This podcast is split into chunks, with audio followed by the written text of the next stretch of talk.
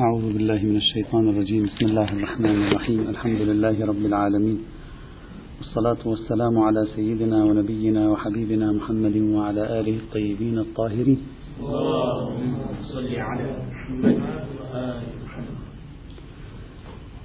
المحور الثالث من محاور الفصل الأول في صرف النظر عن بحث المقاصد آه، العلاقة بين النص والمصلحة. تحدثنا حتى الآن في فصلين. الفصل الأول المصلحة بوصفها قاعدة تبنى عليها الأحكام الشرعية وهو قاعدة تبعية الأحكام للمصالح والمفاسد. في المرحلة الثانية تحدثنا عن المصلحة بوصفها منهاجا في فهم الشريعة في الاجتهاد الشرعي في استخراج الفتوى. وقسمناها إلى ثلاث مراحل أو ثلاث ملفات أساسية. الملف الأول المصلحة السلوكية بوصفها قاعدة اجتهادية فيما لا نص فيه عند بعض أهل السنة تحدثنا عنها في في المحور الثاني الاجتهاد الذرائعي بوصفه من قواعد اجتهاد المصلحة أيضا تكلمنا عنه وانتهينا منه. الآن المحور الثاني الثالث من المرحلة الثانية والعلاقة بين النص والمصلحة. لأن هذه العلاقة بين النص والمصلحة يراد من خلالها استنتاج الفتوى استنتاج الحكم الشرعي. فهنا هذا البحث أيضا من توابع البحث في المصلحة بوصفها أحد قواعد الاجتهاد خاصة في أوساط أصول الفقه السني. ثم بعد أن ننتهي من هذا البحث ننتقل إلى المرحلة الثالثة المصلحة بوصفها أساسا في السياسة الشرعية أو في إجراء الأحكام الشرعية. العلاقة بين السياسة والمصلحة العلاقة بين الولاية والمصلحة هذه التفاصيل التي أشرنا إليها. وفي المرحلة الأخيرة ضوابط المصلحة الضوابط العامة للمصلحة في كل هذه الأبواب. من الطبيعي أن الإنسان إذا كان يعتقد ثبوتا بأن الأحكام تابعة للمصالح والمفاسد سواء في المتعلقات أو في غير المتعلقات من جهة. ومن جهة ثانية كانت المصلحة عنده أحد أسس الاجتهاد كما عند الحنابلة كما عند المالكية في بحث المصالح المرسلة في بحث سد الذرائع. من الطبيعي أن يتولد عنده ما دامت المصلحة صار لها كيان قائم بنفسها. صارت آلية من آليات الاجتهاد. من الطبيعي أن يتولد عنده سؤال العلاقة بين النص وبين المصلحة. وأنه إذا تعارض النص مع المصلحة فما هو الذي ينبغي علينا أن نفعله؟ ومن هو الذي ينبغي علينا أن نقدمه منهما؟ هل نقدم النص على المصلحة أو نقدم المصلحة على النص أو ماذا؟ هذا البحث يرجع من جهة إلى تأصيل فكرة المصلحة في الاجتهاد الشرعي يرجع من جهة ثانية إلى حدود قدرة العقل على اكتشاف المصالح. هذا أيضا كلما كان الفقيه ميالا إلى قدرة العقل على اكتشاف المصالح كلما تورط في هذه المشكلة أكثر فأكثر كلما تعقدت عنده العلاقة بين النص والمصلحة كما سوف نرى إن شاء الله تعالى. وكلما كان يقلص من دور المصلحة. لا يؤمن بأن المصلحة منهاج اجتهادي أصلا. كما هو شبه المشهور خلينا نقول عند الإمامية. لا يؤمن بأن المصلحة في حد نفسها معيار اجتهادي في اكتشاف الحكم الشرعي معيار إجرائي تطبيقي لا أكثر ولا أقل. ويقول بأن العقل غير قادر على اكتشاف المصالح والمفاسد غير قادر على اكتشاف الملاكات. فتنخفض عنده أزمة العلاقة بين النص والمصلحة عادة خاصة في ضوء ما نعرفه في الفقه الإمامي من مسألة العناوين الثانوية وسوف يأتي الإشارة إليها وعلاقتها بالموضوع الذي نحن فيه الآن. هذا الموضوع موضوع العلاقة بين النص والمصلحة واحد من الموضوعات التي وقع فيها جدل طويل خاصة في أصول الفقه السني. طيلة قرون إلى يومك هذا إلى يومك هذا ما تزال هذه القضية محل جدل في أصول الفقه السني وبين التيارات الفقهية السنية إذا تشابكت المصلحة مع النص فمن هو الذي نقدمه؟ وما هي آلية التقديم؟ وما هو دليل هذا التقديم؟ إلى يومك هذا كما سنشير إلى اليوم ما زال هذا الموضوع يطرح رغم أن أنصار تقديم المصلحة على النص ليسوا كثر لكن إلى يومك هذا ما زال هذا الموضوع فعالا. وهذا ما يذكرنا بالمذهب الظاهري فإن المذهب الظاهري رغم أنه قد انقرض تقريبا إلا أن أفكاره الأصولية إلى يومك هذا ما تزال موجودة وبقوة في أصول الفقه السني. ولا يمكن لفقيه أو أصولي سني أن يبحث في أصول الفقه دون أن يأتي بنظريات ابن حزم الظاهري وأمثاله من العلماء رغم أن مذهبه قد انقرض. هنا أيضا نفس الشيء. رغم قلة القائلين بتقديم المصلحة على النص بمعنى من المعاني إلا أن الجميع عندما يدرسوا نظرية المصلحة المرسلة أو عندما يدرسوا قضايا من نوع سد الذرائع أو فقه المصلحة في الشريعة مضطر إلى أن يقف مع هذه الفكرة التي طرحت قبل بالضبط يعني بشكل أساسي قبل سبعة قرون وما تزال إلى اليوم تبحث كما سوف نتكلم عن هذا الموضوع. هذا في الوسط السني. في الوسط الشيعي تكاد هذه القضية لا يكون لها موضوع للبحث أصلا. لا يشعر الفقيه الشيعي الإمامي يتكلم أقصد هنا الإمامي بالدقة. لا يشعر الفقيه الإمامي أنه يعيش مشكلة في التعارض بين النص والمصلحة لأنه يعتبر أن كل الإجراءات التي يقوم بها تقديم شيء على شيء أصلا هو في الحقيقة يرجع إلى تعارض بين النصوص ولا يرجع إلى تعارض نص ومصلحة. وللفقيه الإمامي آلياته إلا أن بعض الباحثين المعاصرين الذين سنأتي على طرح فكرته بالتفصيل وتعليق عليها اعتبر أن الاجتهاد الإمامي حصل فيه تحول كبير في النصف الثاني من القرن العشرين وأن الاجتهاد الإمامي بدأ يميل إلى نظرية تقديم المصلحة على النص واعتبر أن الشخصية الأهم صاحب هذه الرؤية هو السيد الإمام الخميني رحمة الله تعالى عليه. وجاء على ذلك بشواهد تحليلية وهذا ما سوف نتعرض له إن شاء الله تعالى بعد طرح أصل القضية وسنرى هل فكرة الإمام الخميني تطابق الفكرة التي هي موجودة في بعض مدارس أصول الفقه السني من تقديم المصلحة على النص أو لا الموضوعين مختلفين وأن هذا الباحث الموقر قد اشتبه الأمر عليه ولم يستطع أن يجري مقارنة دقيقة بين أطروحات الطوفي صاحب نظرية تقديم المصلحة على النص وبين أطروحات السيد الخميني رحمة الله تعالى عليهما. طيب. قبل أن نبدأ باستعراض سير مسألة العلاقة بين النص والمصلحة لا نستطيع أن نتجاهل شخصا هو صاحب هذه القصة كلها. فكرة تقديم المصلحة على النص صاحبها رجل واحد معروف. هو الذي كثرت الإشكالات عليه والمعارك ضده ونزلوا عليه نزلة عنيفة. لا بد أن نفهمه بنظرة مبسطة. اتجاهه الفكري يجب أن نفهمه أيضا بنظرة مستعجلة مبسطة.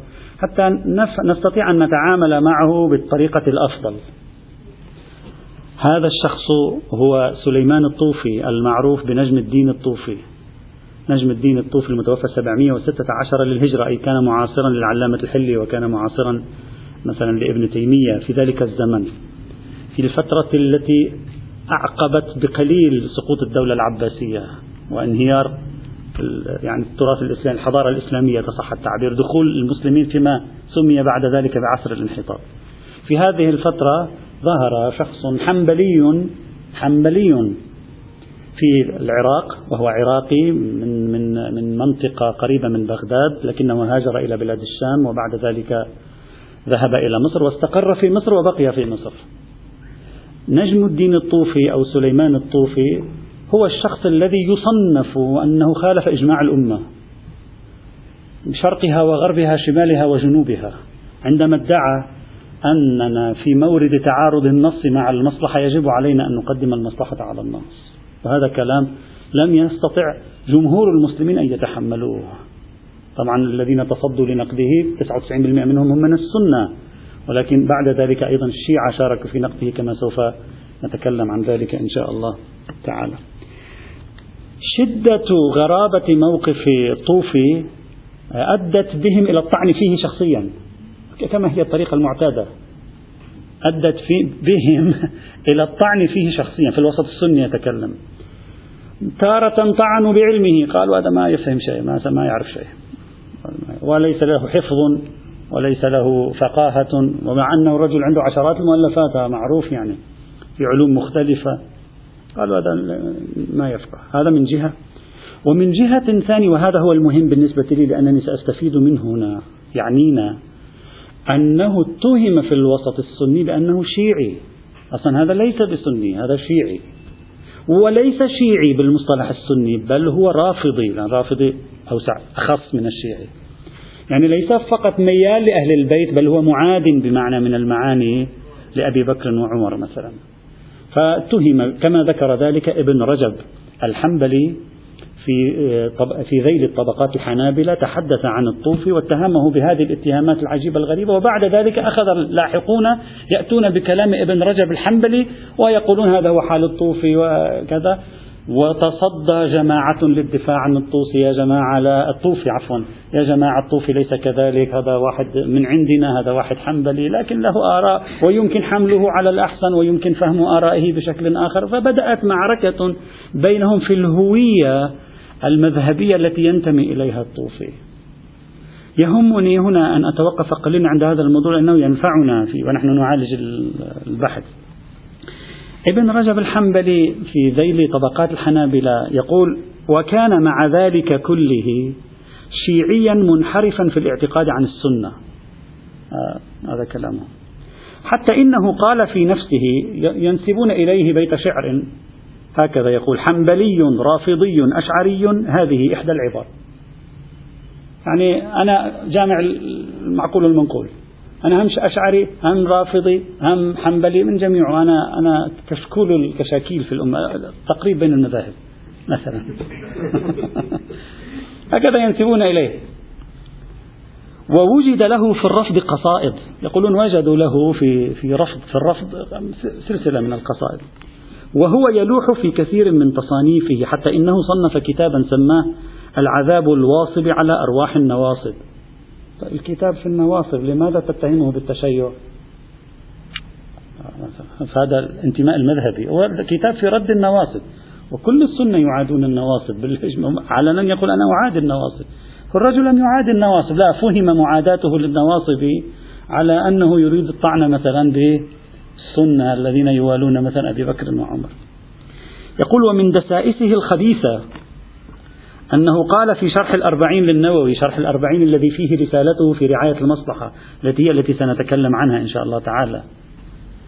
اعلم أن من أسباب الخلاف يتحدث الطوفي عن سبب خلاف الأمة ويقول يقال يقولون يقولون أن سبب الخلاف هو عمر بن الخطاب. يقولون هو يقول يقولون لكن ينسبون إليه. يقول شوف ما أخبثه. ويقولون بأن عمر لما منع من تدوين الحديث تسبب ذلك في قلة وجود مرويات مدونة عن عصف عصر الصحابة للحديث وبالتالي انقطعت الصلة بيننا وبين عصر النبي صلى الله عليه وعلى آله وسلم. كما يقول المستشرقون اليوم من أن القرن الأول الهجري كما يعبرون عنه القرن المظلم. يعني القرن لا نعرف فيه مدونة. وهو مرحلة معتمة. نحن نقفز من القرن الثاني إلى عصر النبي. ولا أحد يعرف كيف تم نقل هذه المعلومات التاريخية والحديثية إلينا. الطوفي هكذا يقول. يقول يقولون بأن فعلة عمر هذه تسببت في قطع الصلة بيننا وبين الرسول صلى الله عليه وعلى آله وسلم. ويقولون هو يقول ويقولون بأنه لو أن عمر ما فعل ذلك لوصلتنا كتب الصحابة في الحديث كما وصلنا صحيح مسلم والبخاري. ويقول يقولون. طيب. فيعلق عليه بعد نقل هذا الكلام يعلق عليه ابن رجب الحنبلي يقول فانظر إلى هذا الكلام الخبيث المتضمن أن أمير المؤمنين عمر. خلاص يعني هو يقول يقولون هو الذي أضل الأمة قصدا منه وتعمدا. واللطيف أنه ينقل عنه ولا يقول تعمدا هو ينقل عنه. والرجل حتى فيما نقل عنه مع أنه يقول يقولونهم لا يقول عمدا فعل ذلك عمر بن الخطاب. لكن الآن عندما أراد أن يعلق عليه ابن رجب الحنبلي نسب إليه أنه يقول أن عمر بن الخطاب فعل ذلك تعمدا. ولقد كذب في ذلك وفجر. إلى أن يقول وقد كان الطوفي أقام بالمدينة. يريد أن يشرح من أين أتت الأفكار الرافضية إلى الطوفي؟ يقول الطوفي في فترة من فترات حياته عاش في المدينة المنورة وفي المدينة تعرف على بعض الروافض ويذكر منهم السكاكين المعتزلي يقول تعرف في المدينة على بعض الروافض خالطهم تأثر بهم أيما تأثر. فأخذ يأخذ منهم ويعني يأتي بأشياء غريبة عجيبة في مذهبه وفي عقيدته. ثم ينقل عن القيسي يقول كان قليل النقل والحفظ. أيضا طعن في علمه. وخصوصا للنحو. على مشاركة فيه الرجل له مؤلفات في اللغة العربية. لكن طعنوا عليه بالنحو رغم أنه له مؤلفات في النحو واشتهر عنه الرفض والوقوع في أبي بكر وابنته عائشة. إلى آخره من الكلام. طبعا وينسبون إليه شعرا. لا أدري إذا صحيح. بعد في هذا الوضع لا تعرف الصحيح من غير الصحيح. يجب عليك أنت أن تراجع المخطوطات الموثقة لكتب الطوفي ينقلون عنه شعرا يقول كم بين من شك في خلافته وبين من قيل إنه الله؟ يعني ما الفرق بين ذلك الذي شك في خلافته أي أبي بكر وبين شخص قيل عنه إنه الله؟ ما الفرق؟ انظر الفرق بينهما مثلا. هذا كله اعتبر من شواهد أنه يميل إلى الرفض فيما ذهب. طبعا رفع أمره إلى القاضي الحنابلة ثبتت عليه التهمة أنه يعني عنده توجهات آه، رفض ومواقف وكلمات في حق الخلفاء آه، أجري عليه التعزير سيق به جرة في الأسواق. هذا كان كله في حياة أبي الرجب, الرجب الحنبلي يقول هذا. جروه في الأسواق ثم بعد ذلك الرجل شاف هكذا راح إلى مصر وأنهى حياته في مصر ومات في مصر. هذا فضاء أحد الاتجاهات التي توصف لنا انتماء الطوفي فكر الطوفي مع من هو إلى آخره. إذا كان الطوفي شيعيا معنى ذلك في تاريخ الاجتهاد الإسلامي نظرية تقدم المصلحة على النص نظرية شيعية. إذا صح ما يقوله هؤلاء. وهذا كلام مهم جدا على مستوى تاريخ تحقيقات الأصولية. متى ظهرت نظرية تقديم المصلحة على النص أو لا؟ إذا صح ما يقوله بعض الحنابلة الذين وافقهم مع الأسف الشديد البوطي نفسه في كتاب ضوابط المصلحة إذا صح ما يقولونه سوف يتهم هذا سوف يكون هذا الرجل حينئذ في تاريخ الدراسة الأصولية شيعيا أول من شيعي هو الذي قال بتقديم المصلحة على النص. ولذلك تصدى السيد عبد الحسين شرف الدين في كتابه النص والاجتهاد تصدى لهذه القضية وقال لطالما اتهمنا بقول الطوفي وهو يعلق على نظرية المصلحة المرسلة يقول لطالما اتهمنا بقول الطوفي والطوفي من الغلاة الذين اتهمنا خصومنا بأقواله وليس بيننا وبينه شيء. وهذا خطأ واشتباه. ارجعوا إلى كتب الشيعة لن ترون عين لن تروا عينا ولا أثرا لتقدم المصلحة على النص. إذا موضوع الطوفي دخل في السجال المذهبي. يعني دخل في عقدة المذهبية إلى من تنتمي بدايات فكرة تقدم المصلحة على النص أصوليا بشكل صريح ومدون هل إلى الشيعة أو إلى السنة؟ طبعا عندما نقول إلى الشيعة سيد عبد الحسين يقول هذا الرجل ليس إمامي لكن الجماعة عندما يقولون شيعي لا يقصدون بالضرورة إمامي. نحن دائما نظن أنه إذا قالوا شيعي فنحن يعني مقصودين الإمامية. لا لما يقولون شيعي يعني يقصد الشيعي بالمعنى الأعام بما يشمل الزيدي والإسماعيلي. بل جماعة من المعتزلة أيضا يحسبونهم على التشيع. فعلينا أن نكون دقيقين. الزيدية رافضة كان بعضهم أيضا كان بعض الزيدية أيضا. والإسماعيلية أيضا لهم. يقول نعم هذه عبارة السيد شرف الدين يقول وسليمان الطوفي من الغلاة الذين ما زالت خصومنا تحملنا أوزارهم. هذا كلامه في النص والإجتهاد. يقول ورأي الإمامية في هذه المسألة ما قد ذكرناه آنفا وعليه إجماعهم. يعني رفض المصلحة. وتلك كتبهم في أصول الفقه, الفقه منتشرة. فليراجعها الأستاذ. أي أستاذ؟ أستاذ الدواليبي المعروف الدواليبي الذي نسب فكرة تقدم المصلحة على النص إلى الطوفي ونسب الطوفي إلى التشيع. السيد عبد الحسين شرف الدين يرد عليه. يقول فليراجعها الأستاذ وليعتمد عليها فيما ينقل ينقله عن الإمامية بدلا من اعتماده في ذلك على كتاب ابن حنبل سامحه الله تعالى. هذا عبارة السيد عبد الحسين شرف الدين. هلا بأي على أي حال ما يهمنا من هذا الموضوع لمن أراد أن يدرس تاريخ علم أصول الفقه الإسلامي واحدة من أهم النظريات تقدم المصلحة على النص. من هو أول من دون بصراحة فكرة تقدم المصلحة على النص وإلى أي مذهب ينتمي؟ قضية تستحق يمكن الإخوة إذا أحد من الإخوة يحب هذه التتبعات أن يحقق في هوية الطوفي من حيث الانتماء المذهبي ثم يربط ذلك بنظرية تقدم المصلحة على النص ويخرج من ذلك باستنتاج أن هذه النظرية هل هي نظرية ولدت في فضاء حنبلي؟ أم هي نظرية ولدت في فضاء شيعي؟ وبالضبط لو كان الرجل شيعيا فإلى أي مذهب ينتمي في الحقيقة؟ هل إلى الإمامية؟ هل إلى الإسماعيلية؟ هل إلى تشيع الاعتزال؟ أو إلى أي نوع من التشيع ينتمي سليمان الطوفي؟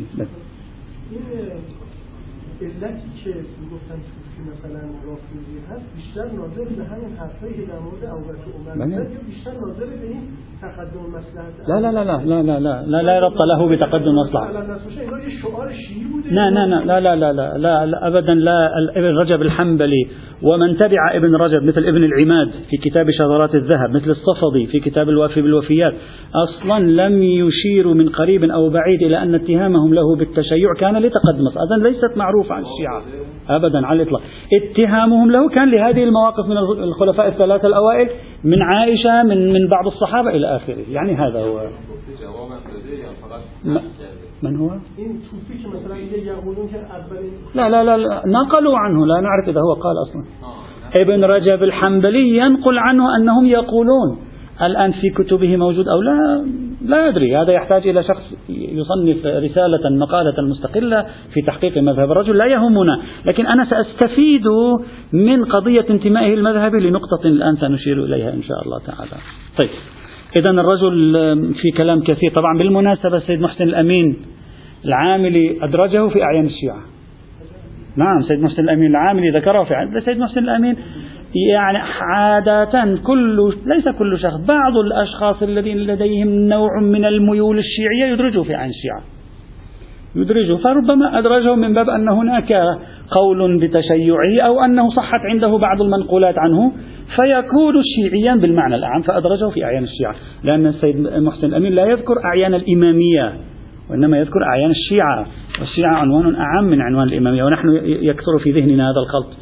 أنا عندما كتبت كتاب رسالة سلام مذهبي أرسلته إلى بعض الشخصيات من مذاهب متعددة. بعض الأشخاص كان من اليمن وهو من الشخصيات اليمنية أيضا الزيدية. فكانت له ملاحظة واحدة على الكتاب. قال لي لماذا عندما تنسب بعض الآراء هي للإمامية تقول وقد ذهبت الشيعة؟ آه، نحن أيضا شيعة لا نقول بها. يعني لماذا الشيعة فقط الإمامية؟ وهذا حقيقة شيء نحن لا نلتفت إليه. في فضائنا نقول وذهبت الشيعة وتظن أنت أنك فقط أنت الشيعة في هذه الكرة الأرضية. وفي حين الآخرون يقولون لا يوجد مذاهب متعددة ونحن أيضا شيعة. قل ذهبت الإمامية ومنذ ذلك الوقت أنا متعمد دائما أن أكون دقيقا في التعبير فأقول ذهبت الشيعة إذا كان المعنى عام وأقول ذهبت الإمامية إذا كان الرأي فقط للإمامية في هذا الإطار. فإذا الموضوع متأرجح تأرجح كبير جدا. ويبدو أن السبب في كل هذه المشكلة مع الطوفي لأنك من جهة تجده في بعض كتبه واضح أنه سني من جهة تجده في بعض كتبه يميل إلى إلى معتقدات معتزلية سنرى بعد قليل. أعتقد ربما لا أدري أنا لا أريد أن أستأنف بحثا في هذا الموضوع ربما يكون الرجل حظي بقدر من الحرية الفكرية بينه وبين نفسه لم يكن مقيدا بمذهبه. وبالتالي أينما رأى الحق كان يصرح وكانت له جرأة في ذلك. وعادة هؤلاء الأشخاص ينعتون عادة من قبل جميع الطوائف على أنهم ضدنا. هذا لا يقبل به وأم ذاك لا يقبل به. فلا يعرف المسكين يبقى في الوسط. يبدو لي من خلال مطالعة بعض أعمال الطوفي ومنها نفس رسالته. الآن سنرى في نفس رسالته كيف أنه في مكان يبدو أشعريا وفي مكان آخر واضح أنه معتزلي. يبدو أن الرجل كان عنده بينه وبين نفسه قدر من الحرية الفكرية ولم يكن يهتم بأن ينتمي كجعبة واحدة ك ك ك يعني حقيبة واحدة ينتمي إلى مذهب. لا أنا مثلا شيعي ولكنني في هذه الأفكار أؤيد السنة ولم يكن عنده حرج. أو أنا السني ولكن في بعض الأفكار أؤيد الشيعة ربما يكون هذا ما جعله في منطقة وسطى سواء في أصول الفقه الإسلامي أم في مجال العقيدة. وهذا ما سبب له مشاكل عند هذا الفريق. ومع الأسف هم الشيعة هم لا يقبلونه. هم لا يدري فقط سيد محسن الأمين الظاهر قبله هكذا رأيت. هم لا يقبلونه عندهم لا يدرجونه لا يسجلون أفكاره.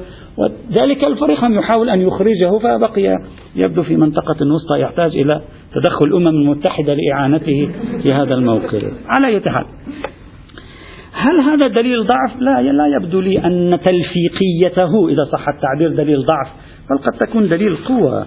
قد تكون دليل أن الرجل له طريقته الخاصة في التفكير متحرر من قيود حتى مذهبه.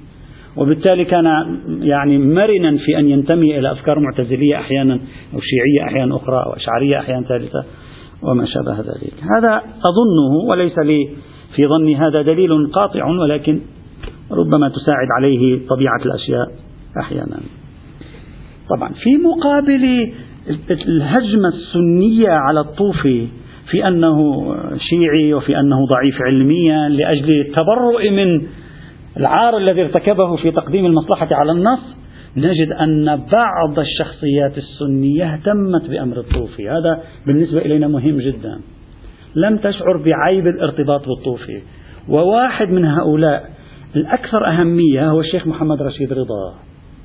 الشيخ محمد رشيد رضا رسالة الطوفي اللي هي في الأصل مكتوبة داخل كتابه الأربعين شرح أربعين حديث. أخذها من داخل الكتاب.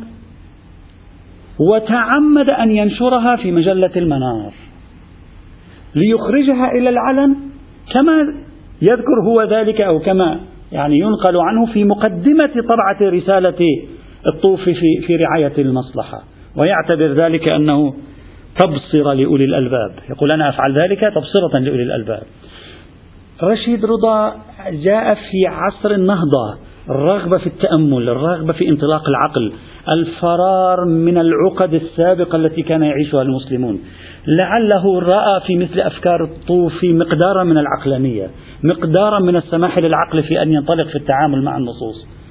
في مواجهة التفكير الأشعري الذي كان سائدا ومهيمنا وأول من كسر هذا التفكير الأشعري أستاذ الشيخ محمد رشيد رضا وهو الشيخ محمد عبده.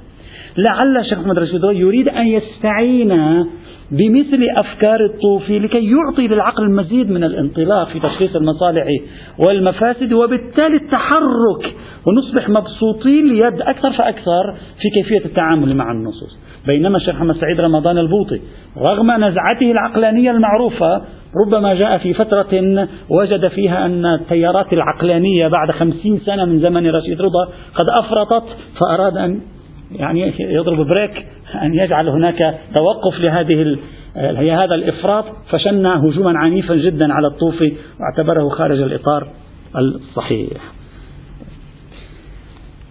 ما يهمني من هذه المقدمة لا رغم أنا ليس بحثي في في انتماء الطوفي من هو يهمني فقط الإشارة إلى نقطتين. النقطة الأولى ضرورة تحييد المواقف الفكرية والمواقف العقدية والانتمائية والمذهبية للطوفي ونحن ندرس موضوع رعاية المصلحة. وهذه النقطة أنا أوجهها للباحثين السنة. يعيش الباحث السني عقدة أن هذا الرجل ممكن يكون شيعي وبالتالي تجعل له هذه نوع من بلوك أمام النظر وهذا رأيناه في كتاباتهم. يعني رأينا أنه يتعامل بمزيد من الحساسية مع الرجل ويسمح لنفسه بالهجوم عليه. ويعني بالهجوم العنيف عليه انطلاقا من أنه صار في فسحة من أمره ما دام ذلك الرجل شيعيا ما دام ذلك الرجل رافضيا. إذ إقحام موضوع انتماء الطوفي في إطار بحث أصولي بحت يشوش القضية. وقد رأينا أنه بالفعل شوش القضية. وأخذوا عليهم محامل عنيفة لكي يسقطوه في شخصه تمهيدا لإسقاط نظريته. وهذا غير صحيح إطلاقا. لا يهمني أن يكون الرجل شيعيا هذا بحث تاريخي. سنيا حنبليا أشعريا معتزليا خليطا ظاهرة نادرة لا يهمني هذا يهم الباحث والمؤرخ. يهمني أن أخذ فكرته ونتعامل مع الفكرة بعيدا عن أي انتماء حتى لا نقع في إشكالية الحدود النفسية أو الحواجز النفسية التي نضعها كما وقع في ذلك بعض الباحثين من أهل السنة. هذا أولا. السبب الثاني الذي يدعوني إلى ذلك هو أنني أحتمل احتمالا معتدا به كما قلت أن الرجل هو حالة استثنائية مختلفة عن التوجه الشيعي العام توجه المعتزل العام توجه الأشعر العام والتوجه الحنبلي العام أيضا. وإذا كان كذلك وهذا يلوح من كتاباته. معنى ذلك أن هذا الرجل إذا أردت أن أقرأه لا يصح أن أقرأه في سياق حنبلي. لا يصح أن أقرأه في سياق معتزلي فقط. لا يصح أن أقرأه في سياق أشعري بل أقرأه في سياقه هو. لماذا؟ لأن هذا النوع من الأشخاص الذين أعطوا لنفسهم هوية خاصة.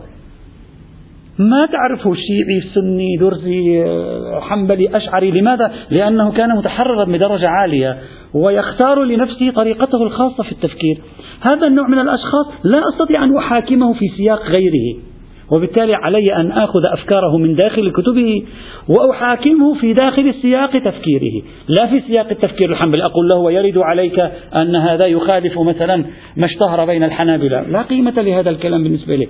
لأن الرجل متحرر من هذا الانتماء. لأن هذا الرجل متحرر من هذا الانتماء. وهذه نقطة مهمة بالنسبة إلينا ونحن نناقش الطوفي في أطروحته كما سوف نرى إن شاء الله تعالى. وكأنه يريد أن يجعل لنفسه إذا صح التعبير وليس كذلك لكن مثل بارادايم خاص. متحرر من كل هذه البارادايمات التي كانت موجودة ويريد أن ينطلق لوحده في هذا السياق. على أي حال هذه كانت مجرد مقدمة لمعرفة حال هذا الرجل ونمط تفكيره أسلوب تفكيره لأنه في كتابه رعاية المصلحة أيضا يحلل على طريقته الخاصة ولا تجد ما يشبه طريقته عند غيره. وهذا ما يسبب التباسا إذا أردت أن تفهمه على طريقة غيره كما سوف نرى إن شاء الله تعالى. هذه مقدمة للدخول في سياق الموضوع. ما هي نظرية الطوفي في موضوع تقدم المصلحة على الناس؟ الطوفي في كتابه يمهد في البداية بذكر الأدلة الشرعية ويقول أدلة الشرع تسعة عشر دليلا. هو برأيه أدلة الشرع يرجعها إلى تسعة عشر يعني نحن نجعلها أربعة عادة مدارك الأربعة هو يجعلها تسعة عشر. يبتدئ بالكتاب والسنة والإجماع وينتهي بإجماع أهل الكوفة إجماع العترة بين قوسين عند الشيعة كما في بعض نسخ الرسالة هكذا يقول. إجماع العترة إجماع أهل الكوفة وإجماع العترة ويختم بإجماع الخلفاء الأربعة. هذه يقول تسعة عشر دليلا هي تمثل أدلة الشرع. بعضها متفق عليه بين المسلمين هو يقول بعضها مختلف فيه بين الم... الكتاب متفق عليه بين المسلمين. ما عند الطوفي مشكلة في موضوع الكتاب. بينما يقول إجماع أهل الكوفة مختلف فيه. بعضهم يقول إجماع أهل الكوفة حجة. لماذا إجماع أهل الكوفة حجة؟ هذه نظرية موجودة عند بعض أهل السنة. يقول إجماع الكوفة أهل الكوفة حجة لأن الصحابة كثر تواجدهم في الكوفة. كما كان يقول مالك إجماع أهل المدينة حجة يقولون أيضا إجماع أهل الكوفة حجة لأن الكوفة سكنها كثير من الصحابة. طيب. يبدأ كلامه بهذه المقدمة ثم يقول ثم يذكر بأن المصلحة دليل شرعي.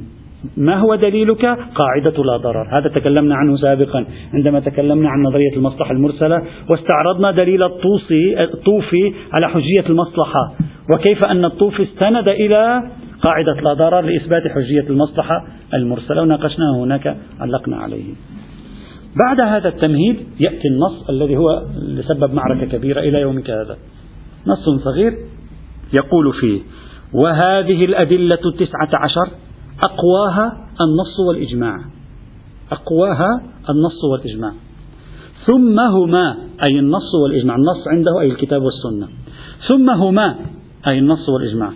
إما أن يوافقا رعاية المصلحة أو يخالفها يعني يمكن يكون النص على وفق المصلحة أو يكون النص على ما يخالف المصلحة. فإن وافقاها فبها ونعمت.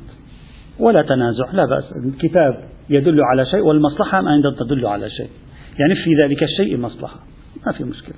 الآن ولا تنازع إذ قد اتفقت الأدلة الثلاثة على الحكم وهي النص والإجماع ورعاية المصلحة المستفادة من قوله عليه السلام لا ضرر ولا ضرار. هذا واضح. وإن خالفاها أي كان النص والإجماع على خلاف المصلحة. النص والإجماع دلا على شيء ونحن ننظر الآن في هذا الشيء ونرى أن هذا الشيء ليس فيه مصلحة. هذا الشيء فيه مفسدة. هنا هذا السطرين هما المعركة كلها. وإن خالفاها وجب تقديم المصلحة عليهما على النص والإجماع. الرجل مسلم مؤمن بالقرآن مؤمن بالسنة. لا يعقل يكون في واحد مسلم مؤمن بالقرآن مؤمن بالسنة مؤمن بمرجعيتهما. يقول بأنني أطرح الكتاب والسنة لأنني أرى مصلحة. أطرحهما هكذا. مع أنني أعتقد بأنهما يقولان بوجوب شيء والآن يقولان بوجوب شيء وأنا أريد أن أطرحهما جانبا. لا يصدر من فقيه مسلم فماذا قال؟ الآن جدا دقق معي في هذا. هذا هو العصب الحيوي لفكرة الطوفي. قال وجب تقديم المصلحة عليهما بطريق التخصيص والبيان لهما. في في في بحث حجية السنة. السنة إذا قيدت إطلاقا آه، آه، قرآنيا أو خصصت عموما قرآنيا أو فصلت ما أمرا ما في القرآن ماذا يسمونه؟ يسمونه آه، بيان السنة. أي السنة هنا تبين القرآن. لا يحبون أن يقولوا يخصص القرآن. يقتطع قسما من القرآن. بل يجعلون التخصيص والتقييد وما شابه ذلك بيانا للقرآن. يعني أنا أوضح ما يريد القرآن. القرآن قال كل الأطعمة حلال إلا أربعة السنة تقول السباع حرام السنة الآن لا تريد أن تواجه القرآن أبدا. تريد أن تشرح ماذا يريد القرآن. تقول القرآن قصد هذا. حتى يفر الفقهاء المسلمون من أزمة التناقض بين الكتاب والسنة. طرحوا هذا العنوان. هذا العنوان أهم عنوان في نظرية السنة وعلاقتها بالقرآن. هو أن السنة حتى وهي تخصص هي تشرح. هذا مهم جدا. حتى وهي تقيد هي تشرح. حتى وهي تتصرف في دلالة القرآن هي تشرح في الحقيقة. هي لا تقوم بالحكومة عليه. لا تقوم ب... لا ليست العلاقة علاقة غالب ومغلوب بل علاقة شارح ومشروح يريد الطوفي هنا أن يجعل المصلحة بهذه الطريقة. لأن يقول جاء نص يقول هذا الأمر واجب. لا بأس نقول واجب. الآن أنا أراه فيه مفسدة. ما ماذا أقصد؟ أقول المصلحة التي هي مرجع لي في فهم الأحكام الشرعية. من ينجب أنها مرجع لك من حديث لا ضرر. المصلحة التي هي مرجع لي في فهم الأحكام الشرعية. الآن أنا أنظر هنا أرى أنه لا توجد مصلحة توجد مفسدة.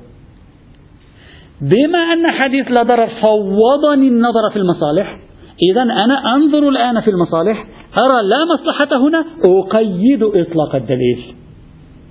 فيكون رعاية المصلحة بيان للدليل وليس بحاكم على الدليل. هذا مهم جدا. يعني انظر إلى عبارته يقول بطريق التخصيص والبيان لهما لا بطريق الافتئات عليهما يعني لا بطريق الافتراء عليهما والتعطيل لهما. لا نقصد من تقدم المصلحة على النص تعطيل النص وإنما نقصد شرح النص. أذكى من الفقهاء ما فيه؟ أبدا هذه النظرية في مهمة جدا. يعني ما هو في للوهلة الأولى تقديم شيء على شيء إبطال شيء ولو جزئيا الفقيه هنا يعيد تسمية الأشياء فيسميه شرحا له. فيسميه شرحا. هذا ما فعله الطوفي. فقال بطريق التخصيص والبيان لهما لا بطريق الافتئات عليهما والتعطيل لهما. هلا أنت ستقول للطوفي أنت تلعب بالألفاظ يا شيخنا. سيقول لك لا ألعب ولا شيء أنت هذا موجود عندكم. هذا جبته من عندكم. لكم الفضل فيه. كيف؟ قال كما تقدم السنة, السنة على القرآن بطريق البيان. قال نفس الشيء. ألستم تقدمون السنة وتهدرون عمومات القرآن بحجة أن السنة تفسر القرآن؟ أنا أعتمد على حديث لا ضرر الذي يفوضني النظر في المصلحة فلا أرى مصلحة بل أرى مفسدة فأقيد الإطلاقات تقييد بيان لا تقييد غالب ومغلوب. نفس ما تقولونه هذا الذي أقوله. هذا النص هو النص الذي وقعت عليه كل المعركة القادمة التي سوف نتحدث عنها إن شاء الله تعالى وهو النص الأخطر. كما هو واضح. ويتعامل فيه الرجل بحذاقة بالغة عندما يغير كلمة العلاقة بين النص والمصلحة من علاقة غلبة إلى علاقة تفسير وبالتالي تنحل المشكلة. يعني كل ما أدعي أن, أن هذا التقييد آه، تفسير للنص. أنا أفسر النص لا أكثر ولا أقل. وبالتالي هذا مهم بالنسبة إليه لأن الفقه الإسلامي لا يقبل أن تأتي بشيء من الخارج وتفرضه على النص. وإنما تفسر النص. نعم مقبول. يقول لك أنا أفسر النص هنا. لا أكثر ولا أقل. أنا بعدين نحن الآن ما زلت أشرح الصورة الأولية لرسالته لعمدة فكرته بعدين نحن ندخل في تفاصيل. والرجل ربما تكون عباراته آه، لم تكن قد نضج نضج علم أصول الفقه عنده بحيث يعبر بالتعابير التي نعبرها اليوم. سنشرح ذلك إن شاء الله تعالى. طيب. لكن الطوفي يدرك جيدا أن ادعاء أن المصلحة شارحة ليس أمرا بسيطا ليس نزهة هذا ادعاء كبير أن المصلحة شارحة. أولئك الذين قالوا السنة شارحة جاءوا دليل جاءوا بدليل على أن السنة شارحة. أما أن المصلحة شارحة كيف يعني المصلحة شارحة؟ شعر أنه يحتاج إلى مزيد من التوضيح في هذه النقطة. كيف يمكنك يا شيخنا الطوفي أن تحول المصلحة إلى منهج تفسيري للنص؟ هذا كأنما هو سأل نفسه هذا السؤال فتصدى للبيان فتصدى لبيان الدليل على ذلك. ماذا قال؟ قال النص والإجماع إما أن لا يكون فيهما ضرر أو يكون فيهما ضرر. يعني في ناتجيهما في حكم المفاد بهما ضرر أو لا يكون هناك ضرر. إن لم يكن هناك ضرر فأهلا وسهلا. ما في مشكلة. الأمر سهل يسير. إن كان فيهما ضرر قدم حديث لا ضرر لأنه يصلح للتخصيص والإستثناء. أنا أتأمل الآن أن الإخوة بدأوا يفهمونه. الرجل كأنما في ذهنه فكرة الحكومة حكومة العناوين الثانوية على العناوين الأولية التي نحن نطرحها اليوم في أصول الفقه الشيعي. لكن شوية العبارة ليست العبارة فيها قصور بعدين سنشرح أكثر. عبارته ما زالت فيها قصور. يقول قبل قليل كان يقول المصلحة هي التي تقوم بشرح النص. الآن يقول وتفسير ذلك أن النص إما فيه ضرر أو ليس فيه ضرر. إن ليس فيه ضرر لا بأس جيد. إن كان فيه ضرر قدم حديث لا ضرر. على النص الأولي استثناء وتخصيصا. إذا الآن يبدو لنا أن العلاقة يريد أن يحولها الطوفي من علاقة المصلحة مع النص إلى علاقة حديث لا ضرر مع النص.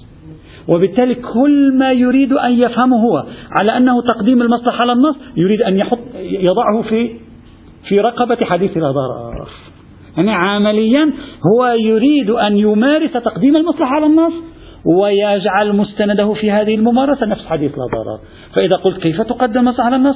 يقول لك يقدم حديث لا ضرر على سائر الأحاديث ولا بأس في ذلك. تخصيص النص بالنص. يعني يبدأ يفكك القضية حتى يبرر كيف يكون تكون المصلحة شارحا للنص. الآن تحول النص إلى شارح للنص. وهذا نقطة تقدم مهمة. ثم يواجه الطوفي نفسه يعني يقول يا أخي مهما يكن مهما يكن الآن أنت سمعت الطوفي وتقول يا أخي ما معقول؟ الإجماع دليل قوي خاصة عند السنة. ما في ما في مزح مع الإجماع عند السنة. نحن صار 200 سنة نكسر في الإجماع المسكين نكسر أيديه وأرجله يمشي على عكاز الآن. لولا أنه مؤثر علينا نفسيا لا تقوم له قائمة الإجماع الآن. كسره الأصوليون لكن عند السنة الأمر ليس كذلك. الإجماع عبارة عن إمبراطورية قائمة بنفسها شيء كبير جدا أكثر مما تتصور. فهو كأنما انتبه لهذا القضية. طيب كأن النصوص ضعيفة. لكن وقت قالوا له طيب الإجماع هو يقول لنفسه الإجماع قوي. فكيف يمكن أن نقدم حديث لا ضرر الذي المصلحة التي مستندها حديث ليس بقطعه على الإجماع الذي هو عبارة عن مستند قطعي. الآن دخل في مشكلة جديدة الرجل. شرح القضية فوجد نفسه أمام تقديم ظني على قطعي قالوا له هذا غير عقلاء تقديم الظن على القطعي كيف تريد أن نرفع اليد عن الإجماع الذي هو في القطعية ما هو في مقابل المصلحة التي الآن أنت تقول مستندها هو حديث لا ضرر وحديث لا ضرر ليس إلا حديث أحادي ظني. هذا غير معقول. لذلك قام الطوفي بالتأكيد على أن المصلحة أقوى من الإجماع. قال المصلحة أقوى من الإجماع. لكن حتى الآن بعد لم يقنعنا. وهو, من وهو يشعر الرجل المسكين أنت تقرأ نصه وتحلله. تشعر معه.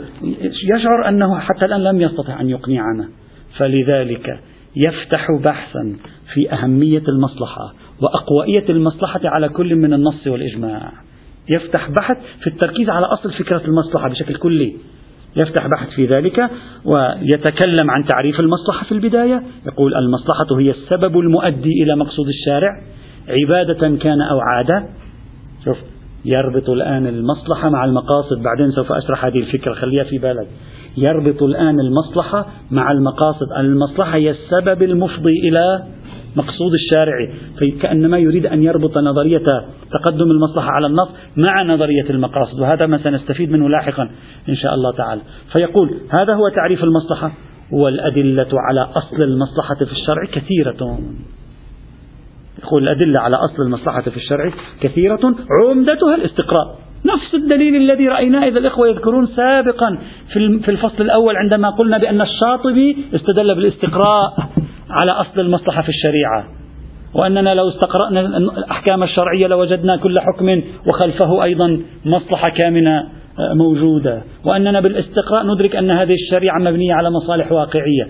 نفس فكرة الاستقراء التي أتى بعده الشاطبي الآن الطوفي هو يقولها. ويبدو أن الشاطبي ربما يكون قد أخذها منه. ماذا ينفع تأسيس أصل المصلحة؟ وكيف سيستفيد منه الطوفي في إثبات أن المصلحة تقدم على النص والإجماع؟ يأتي إن شاء الله غدا. والحمد لله رب العالمين.